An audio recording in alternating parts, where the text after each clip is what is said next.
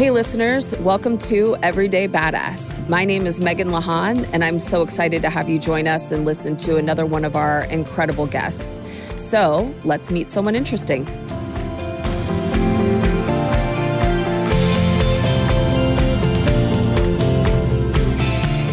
Hey listeners, thank you for joining us today for another episode of Everyday Badass. And I am going to be introducing you to a friend of mine. Her name is Andrea Davis.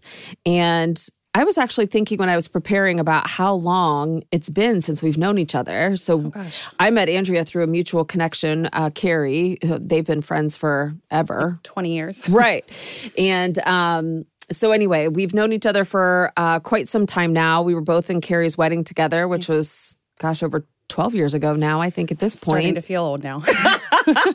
Never a good thing. We can stop counting years. Okay, all right. Well, I won't talk about years anymore. So, but anyway, we've known each other for a long time. And Andrea is a designer and a wonderful one at that. And so we also started partnering together from a work standpoint on some things of that nature. But she is a mama to 3 boys. She's also a dog mama with a beautiful dog named Stella. And she's now recently become a Mimi. So she just has a lot to share. I love her story. I love Andrea recently went out on her own and started her own business in design. And she's kicking ass and getting a ton of jobs and just doing wonderful work. And so, you know, this is why I wanted to bring on Andrea and introduce her to all of you as an everyday badass. Thank you. Yes. So generally, you know, just when we get started, I'd love for you to just talk a little bit about you, you know, just talk a little bit about your upbringing, if you're from here, you know, family life, siblings, all those kind of things, and just let our listeners just get to know Andrea a little bit before we get into all the mom stuff and career stuff. Okay. Well, born and raised in Cincinnati. Yeah. Went to the same school from kindergarten through graduation. I went to Loveland. Oh, yeah. So didn't move around a whole lot. Mm-hmm. Growing up, it was a pretty small family. It was just my mom, my dad, my brother, and myself. Kind of a, I'd say probably tumultuous upbringing a little bit. Uh-huh. My mom and dad divorced, remarried each other at one point, and divorced again finally when I was a teenager. My dad struggled with alcoholism, so it was just kind of, it was tumultuous. It was, you know, I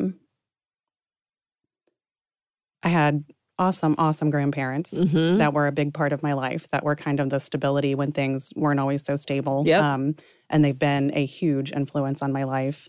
But, you know, we had it was a small, loving family. Mm-hmm. But there were, you know, there were definitely ups challenges and downs. Yeah. I can relate to that similar to, I mean, not going into my story because my story isn't today. It's about you. But I can totally relate to that about the grandparent component. And when I had the craziness or the changes or stuff like that, they were always my constant. Right. Just always. So I get that. So you were in Loveland. When you were in Loveland and when you were in high school, were you kind of into design and stuff like that then? Or were you into sports or kind of what was your thing? Definitely always leaned more toward art, music, things like that. I took French for 3 or 4 years. I really enjoyed that. Yeah. Always kind of had that bent. Didn't really do a lot athletically, you know, maybe just kind of recreationally here and there. But for the most part, pretty artistic. Yeah. Didn't really have like a strong, like, wow, this is your talent. Wow, you can really draw, but definitely drawn toward more artistic things. Yeah, I gotcha. So then when you were going to be graduating from Loveland, I mean, what did you think your path was going to be? What were you approaching at that time? Out of Cincinnati. I really did. I just wanted to go travel and see some things and do some things. At that point, I wanted to go into fashion design. Yeah. That had kind of been a passion, and I knew it was very competitive. But I got accepted into the first year program at DAP for fashion design. Yeah. And I was very excited about that, and then found out shortly after that I was pregnant with my oldest son. Yeah. So that kind of, that shifted things a little bit. For sure. So you are then, what, 18, and you are pregnant with Heath. Yeah. And I've always loved that name too, by the way. So So then, I mean, talk to us about that, about becoming a mama at 18 and, you know, were you in school or did you just say, now I've got to shift and I've got to work and I need to kind of do something different here because I'm about to be a mom? Or what did that look like for you? How did that unfold? Yeah, it was a huge shift. I went from, you know, having a fabulous senior year, doing all the, you know, the things that you're supposed to do, spending time with your friends, Friday night football games. No worries. Yeah, not a care in the world, just having fun, basically. To, oh my gosh, this is, you know, and it was kind of a shock within my friend group. You know, everybody tried to be supportive, but at the same time, none of us had never crossed our minds. Right. As a consequence of our actions. Right. So it's funny how that worked out. Yeah, yeah. There are a lot of things that as a teenager definitely don't cross your mind about how they could play out in the long term. Yes. So we, Heath Stanton and I actually, we got married. Mm-hmm. It was a very fast, like, this is what you do kind of thing. Because we're pregnant. Right. And I think probably before I even knew what was happening, it was like, okay, well, this is, like, this wedding materialized and this we're doing this. So we got an apartment and I continued to finish out my classes. Toward the end, it was kind of more remote. Like, this was before the internet. Yeah. Again, feeling old here. It's so true, though. Yeah. I mean, like, when you think back to our senior year, I mean, wasn't... You don't, like, log in to Google Classroom. Right. I don't have Zoom. No, I would go get a packet, you know, of all of my assignments for the week and do it and bring it back. I think it got to just be kind of emotionally hard because it was unexpected and I was just kind of trying to get through it. I knew that I had to graduate. It's isolating. It was very isolating because you're watching your world go on around you, but you're not part of it anymore. Your world is about to change, you know, beyond dramatically. Right. You're growing a human. Right. Becoming a mom is the most, you know, life-changing thing. Mm-hmm. So it was just, okay, I have to get there. Yeah. Yeah. I have to graduate, but, you know, it's too hard to be kind of in that environment every day. Yeah. Now, was he already working or was he still in school with you? Was he older? He was working. He was 3 years older. So he was working. He had like a regular full-time job. Yep. So we got a little apartment and finished out school. And then Heath was born shortly after, a few months later. Yeah. So then when did you then start going back to work after Heath was born? Did you go find a job or were you trying to balance the whole college and mom life, or kind of what did that look like? I did not go to school. I had wanted to go ahead and try that, but it just, we couldn't make the logistics of that work at the time. Mm-hmm. I stayed home with Heath for the first few years. It was very important to me. Like, all of a sudden my whole world shifted. I went from, I'm going to have this baby and go on a cruise and have a proper honeymoon to, you know, I held him and looked at his face for the first time and I was like, I'll never leave him. It was very important to me to be hands-on, and I couldn't stand the thought of, like, you know, 6 weeks after he was born, handing him off to someone else. Like, I wanted to be his mama full-time. Right. So, yeah.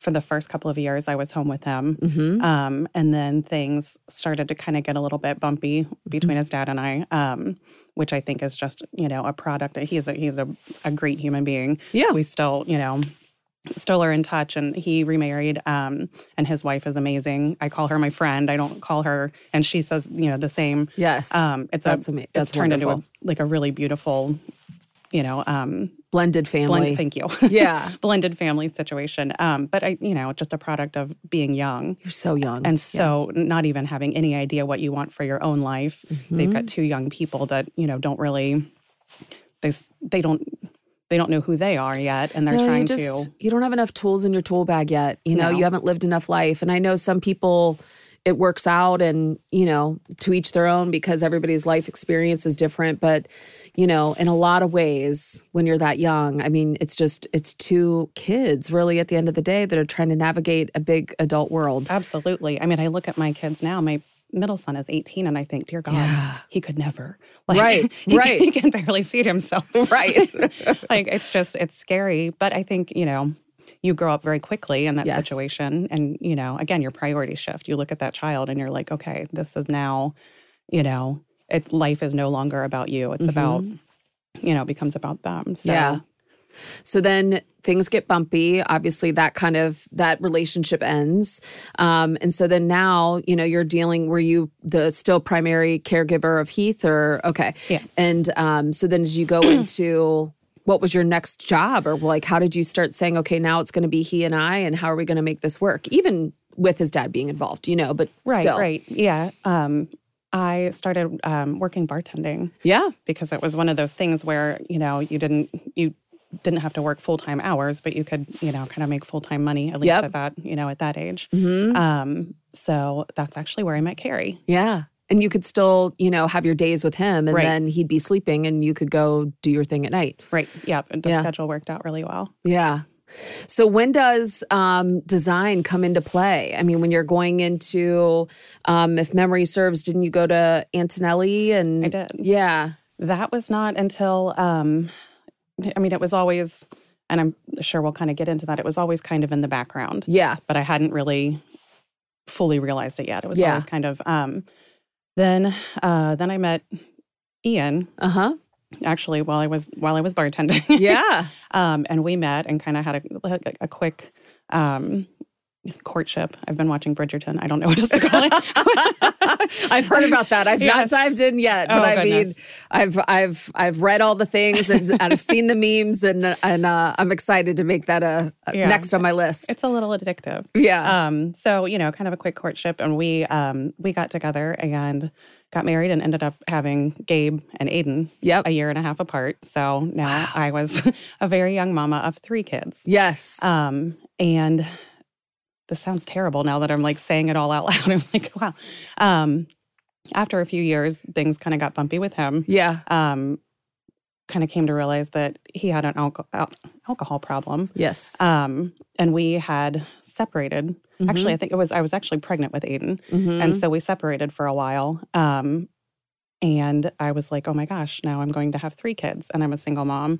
What am I going to do? Yeah. And I was still kind of waiting tables, and I thought, I can't support 3 kids on a server's income. Yep. Something has to happen. Mm-hmm. And that was kind of my breaking point.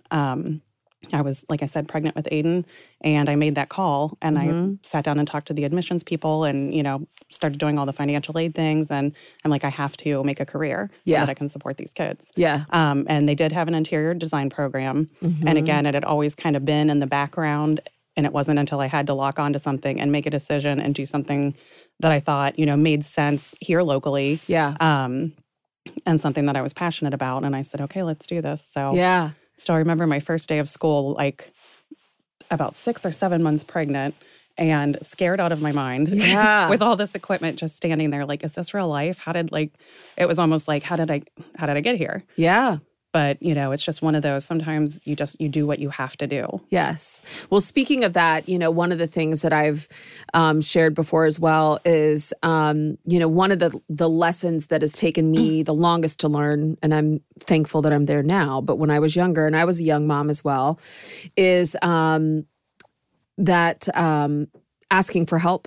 And not feeling like you did have to do it all on your own.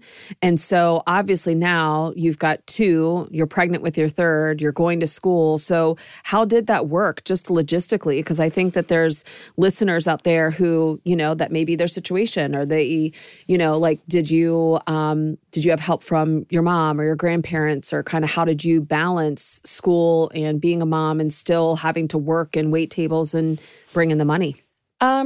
At that point, I will be honest with you, it's one of those where you get through it and you're like, I don't even know how that happened. How I did it. Yeah. I did. I had a lot of help. I absolutely did. Mom, grandparents, my uncle, I remember him being there a lot. He worked full time, but he would come and help with the kids. Yep. And then we did eventually, we Ian and I got back together. Yep. And ended up, staying married for 6 more years after that. Mm-hmm. So once Aiden was born and we were all back together as a family, it calmed down a lot. So there was a 6-month period where it was I don't even know. Mm-hmm. I think it was just a network of reaching out to my family. Everybody is, we're a small, tight family, but everybody is very what needs done. Yeah. Let's do it. Yeah. And they jump in and help. And that's what happened. That's the best that I remember it. Yeah. It's a blur, I'm sure, in a lot of ways. It really is a blur. It was, I look back and, like I said, I remember my uncle being there a lot, watching VeggieTales videos with with Gabe. And then, you know, I think Ian would jump in there where he could. And it was just just this group effort of she's got to make this happen. All hands on deck. Yeah, exactly, exactly. So thankfully you did have that so that you could go to school and finish and get your degree in design. And so then you're with Ian for this next 6 years and the boys are growing up. And how does your career path start to unfold there?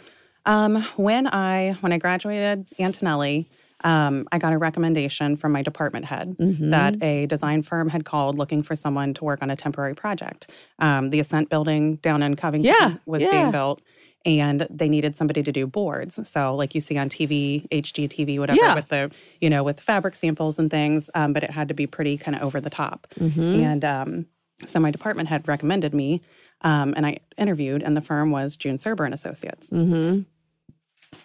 Pardon me. Going back to how did I not always know this was my passion? I was, you know, growing up in Cincinnati, Homerama is a big deal. Yes. So I'd go every year and I'd have the magazine and I'd, you know, mildly obsess over it. And June Serber and Associates was always the firm that I was like, I want to be here when I grow up. That is so funny. I remember that. I mean, when I was younger, I mean, I want to say like maybe early high school, one of my good friends, his mom was a realtor and she would do Homerama. And I, a couple times would go like, work in the house and just pass out waters and, you know, do all of those kind of things.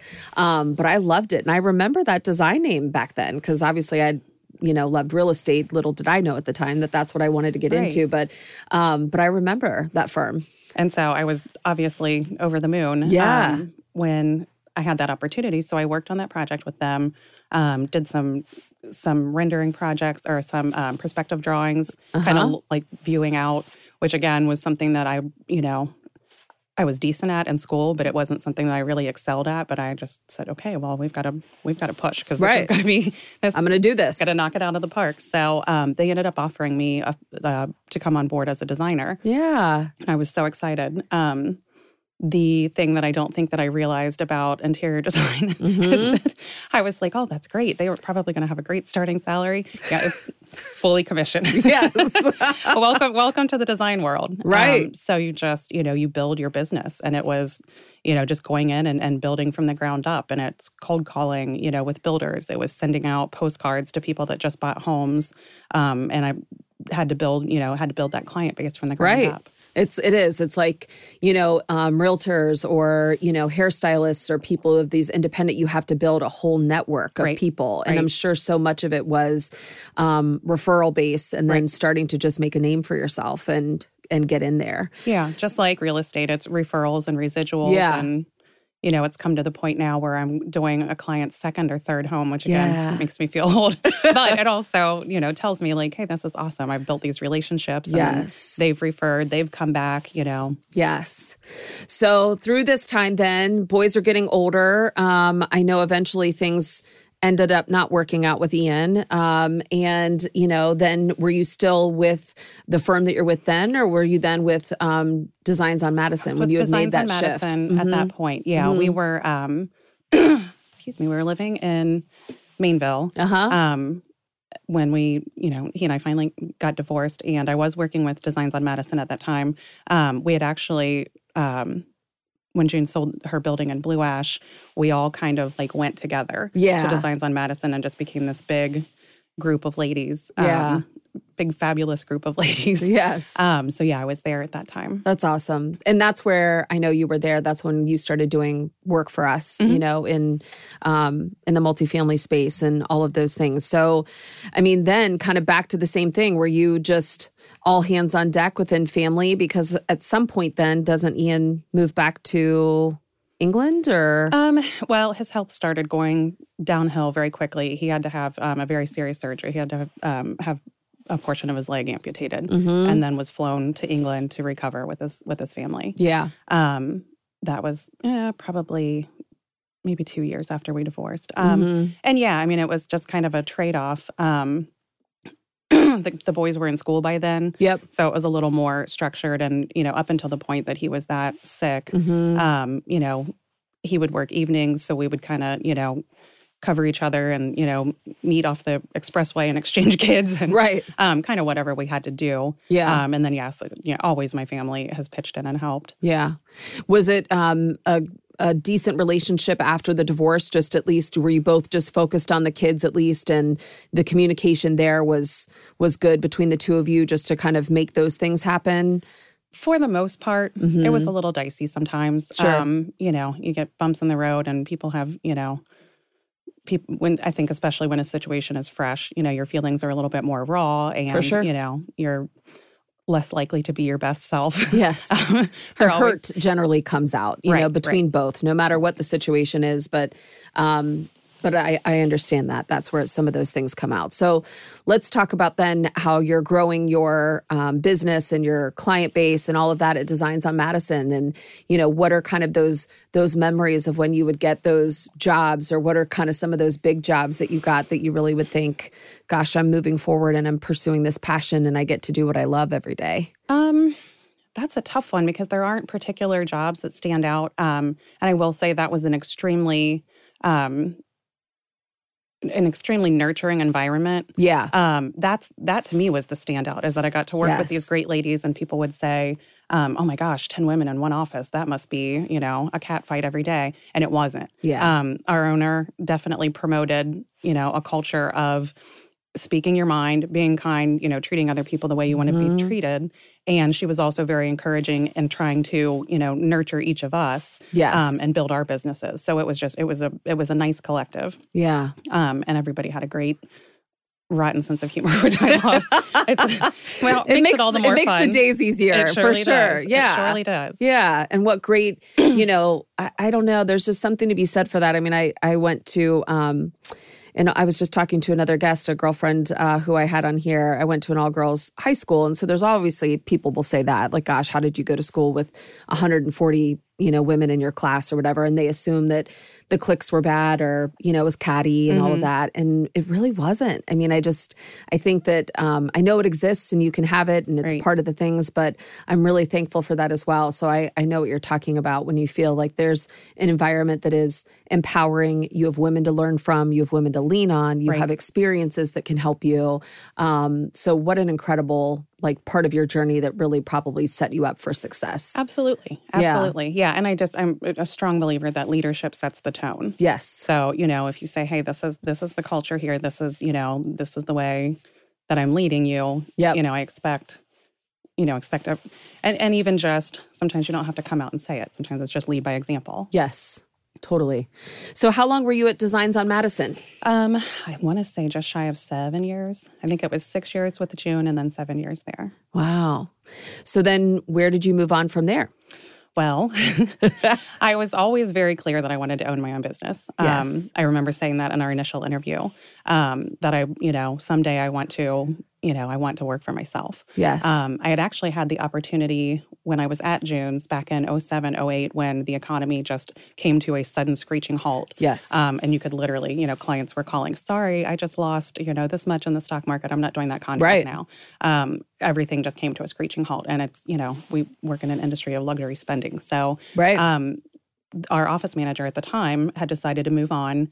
And June came to me and said, would you be interested in taking the office manager position? And I was like, well, this feels like a backward step. Mm-hmm. So I thought about it, prayed about it, and I was like, you know what, I'm going to do it. Mm-hmm. And it turned out to be a blessing because, A, it helped supplement my income. For sure. When, you know, everything, again, luxury spending came to a screeching halt.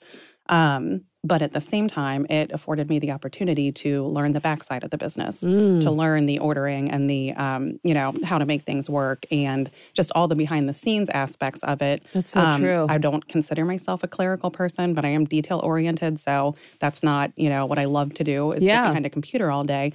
But it gave me, you know, the back view of the business that allowed me to get where I am. Mm-hmm. So it was something that was always on my radar, and I knew I wanted to do it. I did not feel like, you know, with two young kids. Sure. Well, at that point, they were, you know, teenagers or young teenagers, and I thought, you know what, it's just a few more years until, you know, they're off doing their thing, whether they're in school or working, mm-hmm. but they'll be a little bit more independent, and then I can take my risk. It is not something that I would have done at the time. Right. And it was one of those, you know, looking back, I know it was a God thing. The stars just aligned. You know, certain situations played out and all of a sudden it was like, okay, it's time to jump. Yeah. And it was, you know, terrifying And I thought I would not, you know, have chosen to do this at this time, you know, because of my kids. Mm-hmm. You know, I feel like I'll have my time after they're grown.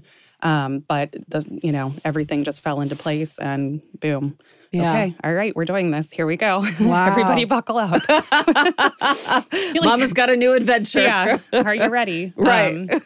So I started out, you know, I thought I just don't know, you know, how this is going to work. I like to, you know, sit back and plan things more. Yeah. But when God says it's time, it's time. And right. You know, and it's his time. So I started out, you know, working at him. I don't want to get ahead of, you know, your no, this is perfect there. Because this is what I do want to make sure that we touch on is because I know there's a lot of people and there's some people who have written in as well who entertain that and are thinking about starting their own business. And I think that there's so much that can be gained from, I mean, truthfully, just from somebody's personal experience about how it was. And I think that there is this misconception that a lot of people assume you have to have all your ducks in a row right. or all these, you know, boxes are checked. Now, for sure, there has to be some things or else right. it'd be irresponsible. Right. But a huge part of this is timing. And it's about, like you said, those things that land in your place. And it's kind of when timing and luck and opportunity and preparation all come together.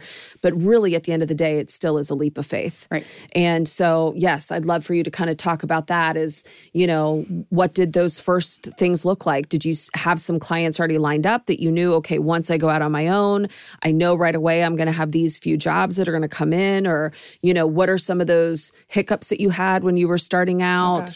You know, yeah, where was your office space? Just all of that kind of stuff. I did have, obviously, I had some ongoing projects that had to be finished up, and I had a couple of potential new projects.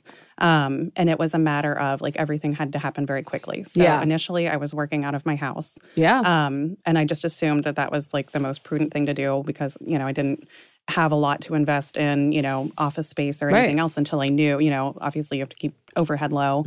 And that worked out for maybe like a month or two. And then business just kept rolling in. Yeah.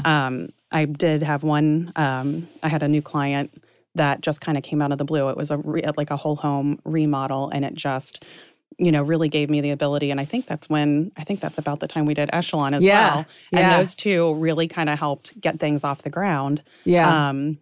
And it just kept rolling from there. Yeah. Finally, it was to the point where my, like, entryway looked like an Amazon warehouse. I had rugs stacked up and samples, and it was just a matter of, like, okay, so now it's go time. So now I have to, you know, get these lines open, you know, get these sources, get these vendors. I've got to, you know, establish all of this.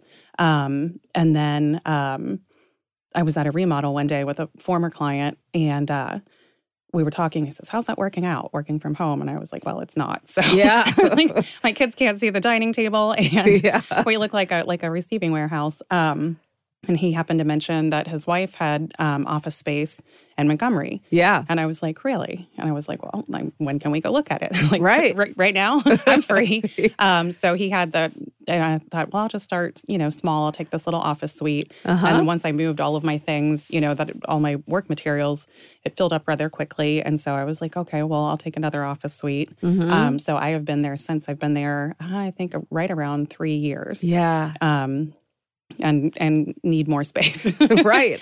I know. It's beautiful. Up. I mean, I've been in it, but yeah, I mean, you're already kind of maxing out of that space for sure. Yeah. And it's, you know, I've had time. Again, all of that happened so quickly. It was more reactionary than anything else. It was like, okay. A means to an end. Exactly, I just need a space. Here's the need. Let's meet it. Here's the need. Let's meet it. Mm-hmm. There wasn't a lot of time to be picky or, you know, it was just go, go, go. Yeah. So yeah, means to an end at every turn. Now I've had some time to, you know, reflect and go, okay, what would serve me better? Yes. Pardon me. What would, you know, what makes sense? What, you know. Mm-hmm. So that's kind of the next step. Yeah.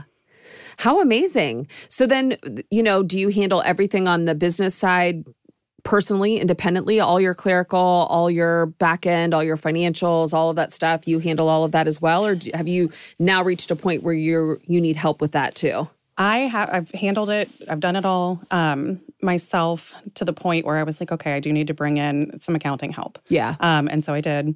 And reached out, and I think that's one of those things in life when you're an independent person, you're always like, no, I can do that. No, I can do that. And my business has always been such that it's just always been ebb and flow. It's always, you know, it's like everything right now or nothing. Yep. you know, which can be alarming in the beginning until you realize, like, that's just the, you know, that's the nature of it. Yeah. So, you know, sometimes I'm so busy, I'm like, no, I need more people. I need somebody to help. And then there are times where it slows down and I'm like, okay, I can get everything cut up and, you know, wear all the hats. But I've, you know, by nature, I'm a person that's like, no, I can do that myself. Or, you know, at least then I know it's done right if I do it my way.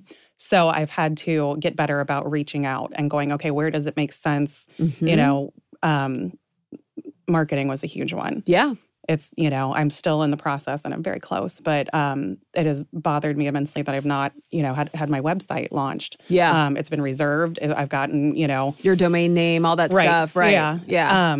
But it's gathering all the content and then, you know, putting it all together. And finally, one of my builders was using a marketing firm last year that just overnight, boom, their website was updated. I was seeing all these social media pushes and I was like, you know what? This is one of those where it makes sense to hand it off to a professional. So I got them involved a few months ago, and it's been great. Yeah. I'm like, okay, this is not my forte. This is not my thing. Right. You don't have to do it all. Right, exactly. Yeah. So thank God we're making great progress with that.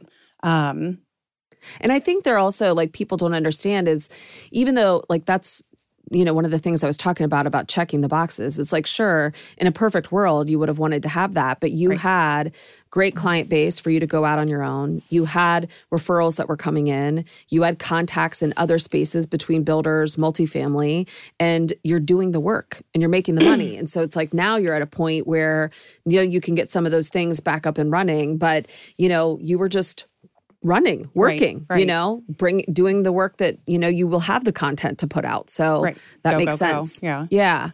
And do you think there's also part of it too that, you know, obviously as we get older, I think it's one of the lessons that we learn, and not to talk about years, but just, you know, seriously, is that whole hindsight thing. You know, you don't have to have it all on your own, even when you are the business owner. It's your name, it's your brand, it's your image and all of that. But recognizing, yes, I can do this, but it's not really the smartest or best use of my time. Right. Exactly. Exactly. Yeah. You only have so many resources.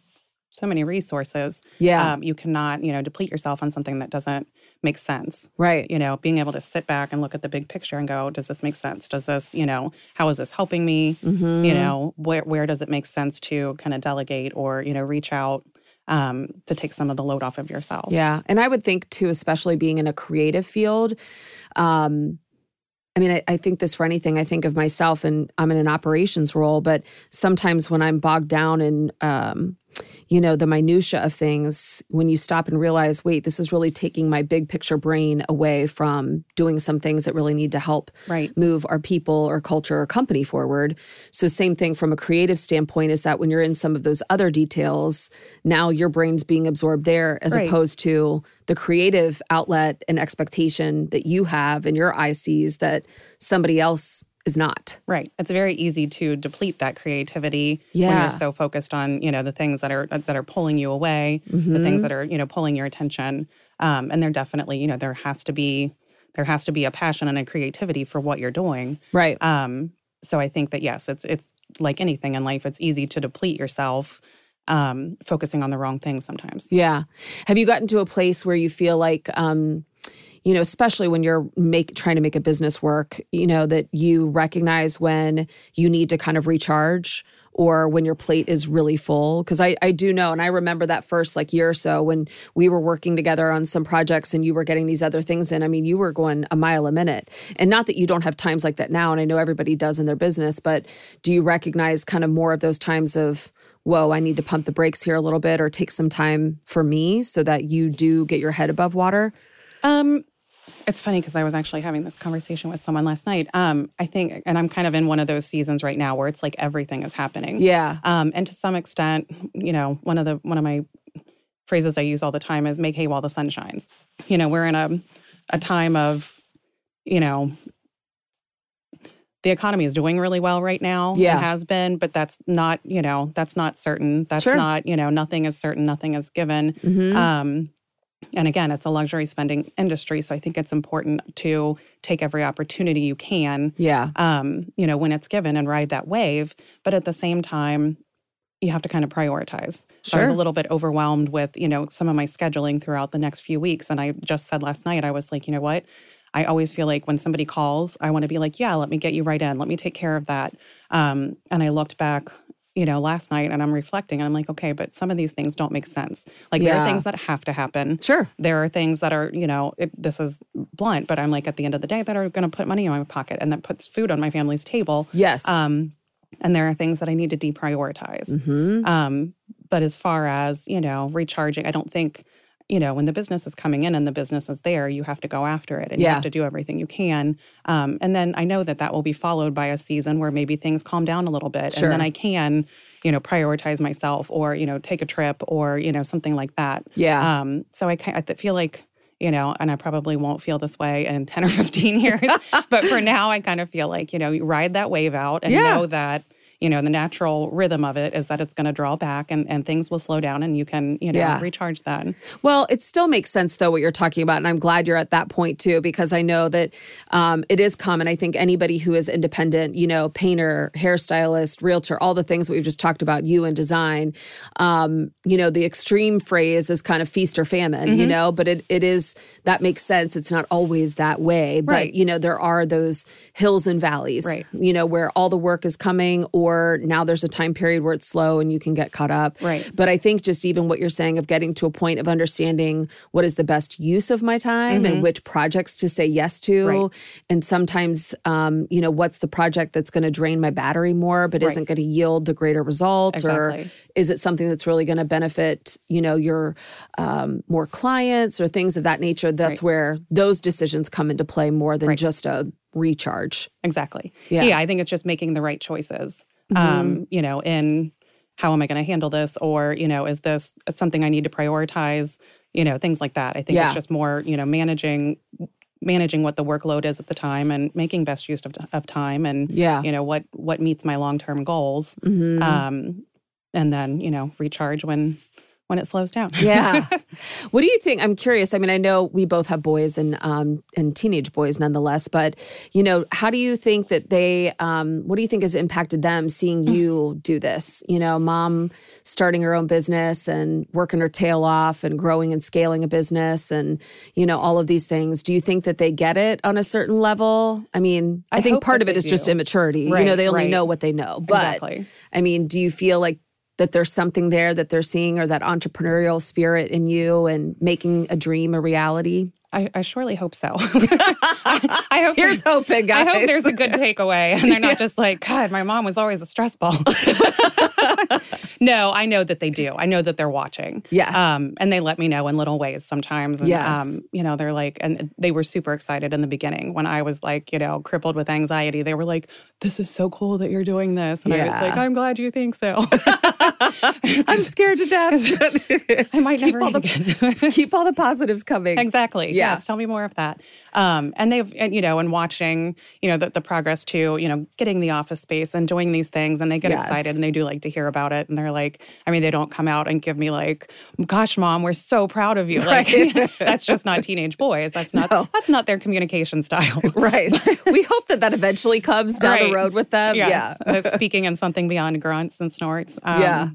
No, but they've given me positive feedback that they're really proud and, you know, they love that this is, and I think that it does, like you said, kind of foster that entrepreneurial spirit within them. And it's been, you know, that's kind of run throughout my family as well. And I think that's part of, you know, my upbringing and with, you know, my grandfather always, you know, had his own businesses and I watched him do these things and I, you know, would go to work with him and, you know, just kind of see how things worked. I always, you know, so I think that's just a familial, thread that you guys have. Just a common thread there.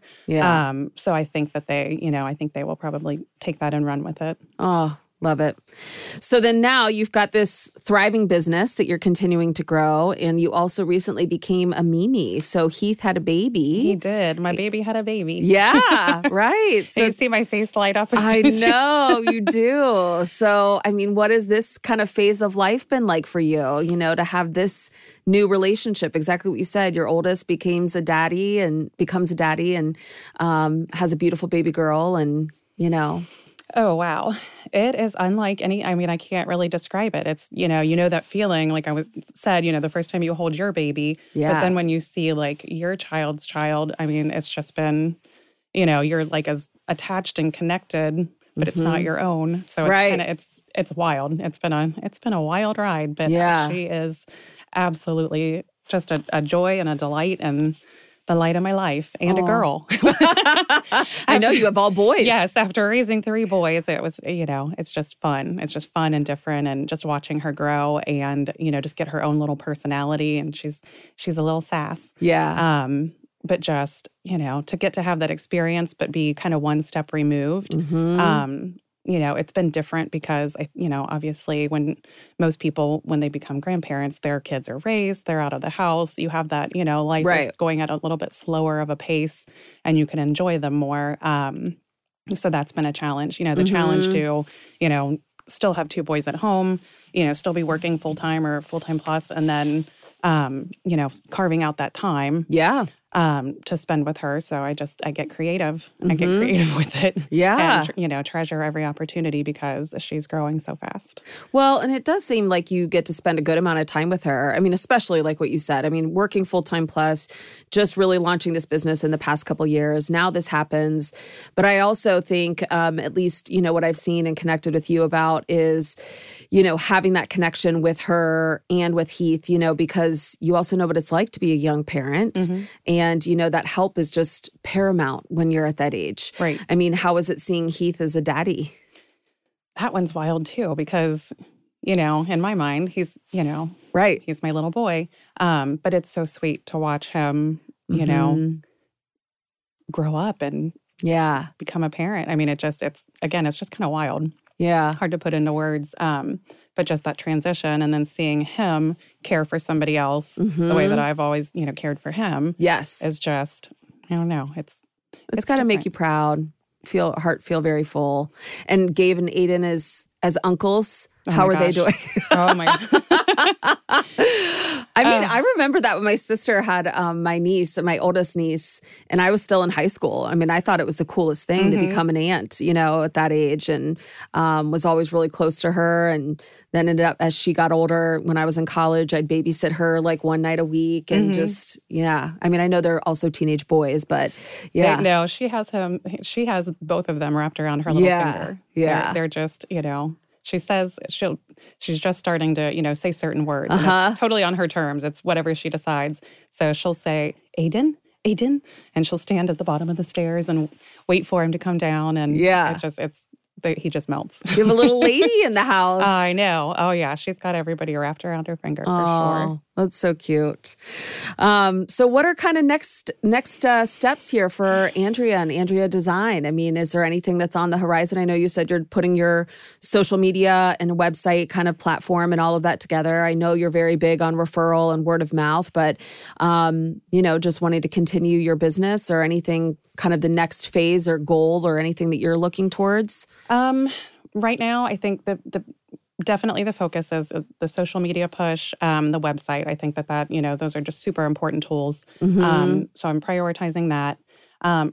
Probably, kind of looking for some type of a space that's more of a long-term that really meets some of the specific needs of my business. Yeah. So that's kind of that's what's on the forefront. And that's what I'm focusing on beyond just, continuing to build and keep making money. Right. Keep doing what you love. And and that's, continuing to find things that, really allow creativity and passion and, inspire you. Yeah. So if our listeners do want to find you or follow you, I mean, do you have anything out there now that they can? I do. It's light. It's just Andrea Davis Design on Instagram or Andrea Davis Design. I'm not great at these things. Yeah. The website, hopefully up and running within the next couple of months. Okay. And is that going to be AndreaDavisDesign.com? Correct. Okay. Good. Yeah. All right. Well, as we wrap up our time together, I have a final 5 list of questions I do with every guest. Okay. So there's no right or wrong. This is just kind of where you are today. So we'll dive into that. Number 1 is, what are you most proud of personally? So at this stage in your life, when you think about things, what are you most proud of for you? I'm going to say my kids. Mm-hmm. Like, it always hasn't always been easy, and we definitely, you know, are still struggling, especially after the loss of their dad. Like, it's been a fight. Yeah. But that's the, you know, when I look back, that's what I'm most proud of. Mm-hmm. Describe your perfect day. Oh. If you could have any kind of perfect day, what are some things that you would do, or what does that look like, or what kind of brings you joy and happiness throughout the day? Oh, gosh. It would be a fall day. Yeah. That crispy, like, you know, just pull out jeans and a sweater. I don't know what the activity would be, but just something relaxing. Yeah. My phone not going off. Yeah. You know, just sipping wine with friends, or, you mm-hmm. know, I'd love to say, like, probably someplace, I really love Savannah. Like, just walking around Savannah and just, you know, food and relaxation and old buildings, and that's good architecture and just good things to look at, and culture. And that does sound really, I can see that. We went a couple of years ago in October, and it was just it was the greatest time. It was left a mark on you. Yeah, it did. It was really, I just remember being, you know, very relaxed and, you know, but visually there was so much to see and so much to do, and it was just such a different pace of life. Yeah. I really enjoyed that. That's pretty. What do you think is the greatest lesson it's taken you the longest to learn? Oh, my.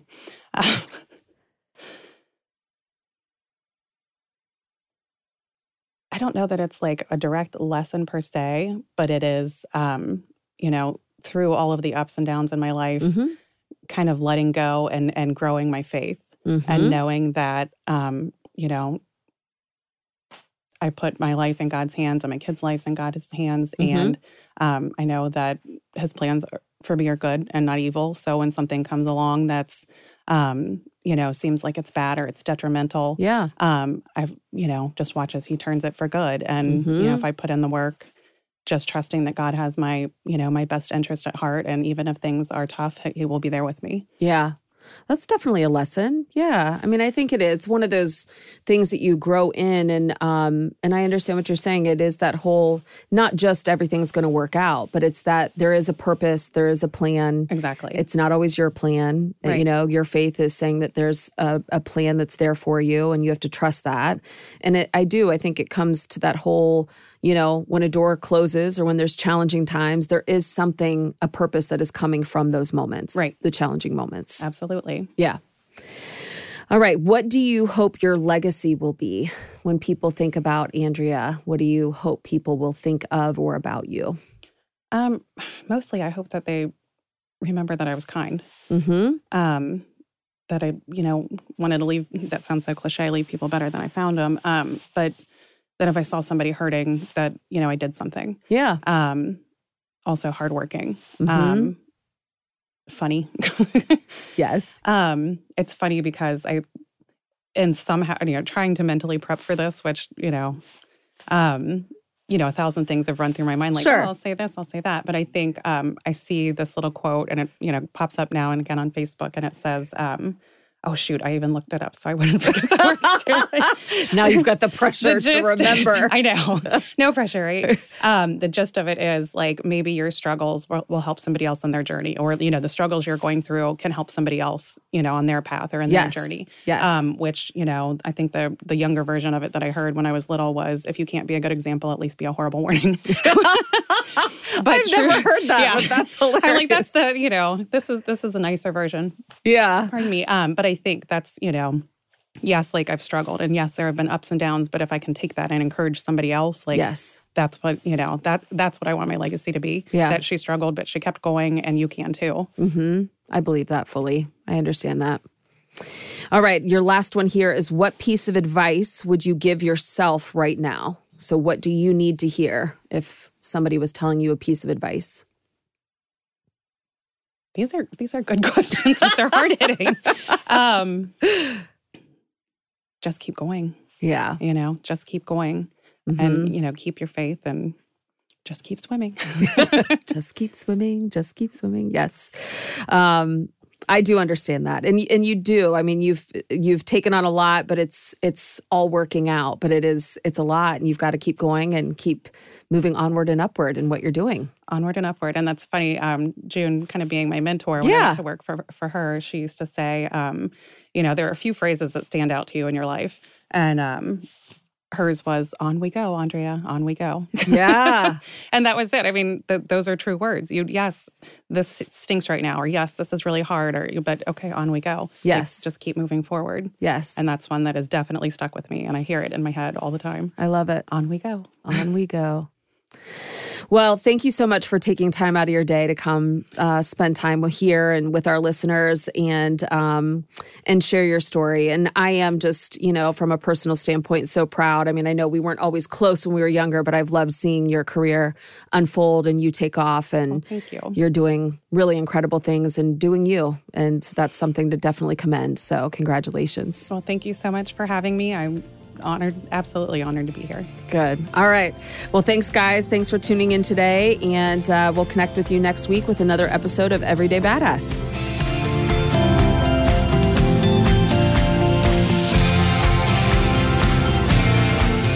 All right, guys. Thanks for listening to another episode of Everyday Badass. And whatever platform you are listening to this podcast on, I would greatly appreciate if you can download, share, like, write a review, and just continue to support us and listen to these podcasts moving forward. Thanks so much.